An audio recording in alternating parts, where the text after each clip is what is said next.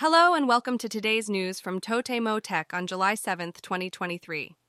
In today's news, Chinese researchers have proposed a method to deceive airport X ray security scanners, while ByteDance and researchers from the University of Wisconsin have announced a framework to reconstruct 360 degree 3D head models from a single portrait photo.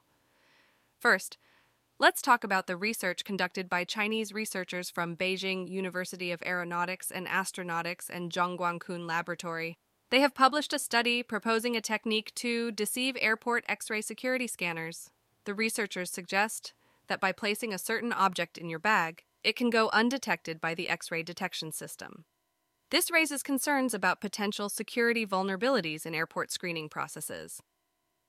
Moving on to ByteDance and the University of Wisconsin's collaboration, they have developed a framework to reconstruct 360 degree 3D head models from a single portrait photo. This innovative technology allows for the generation of a complete 3D model of a person's head, including the invisible back of the head, using just one photo. The framework could have various applications in fields such as virtual reality, gaming, and digital avatars. Next, let's discuss an insightful analysis of AI and its impact.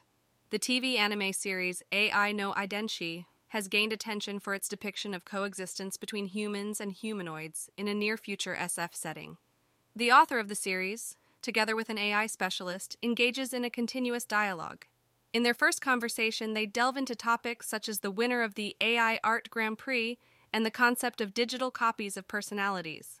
This conversation provides a fascinating glimpse into the world of AI and its potential future developments. Shifting gears, we turn our attention to the new social networking service Threads and its monetization strategy. Mark Zuckerberg, the CEO of Facebook, has stated that Threads will not be inundated with advertisements in the near future. He mentioned that they will consider monetization only after ensuring the product reaches 1 billion users. This approach aims to prioritize user experience and engagement before implementing advertising. Speaking of threads, the new social networking service has already surpassed 30 million registrations within just one day of its launch.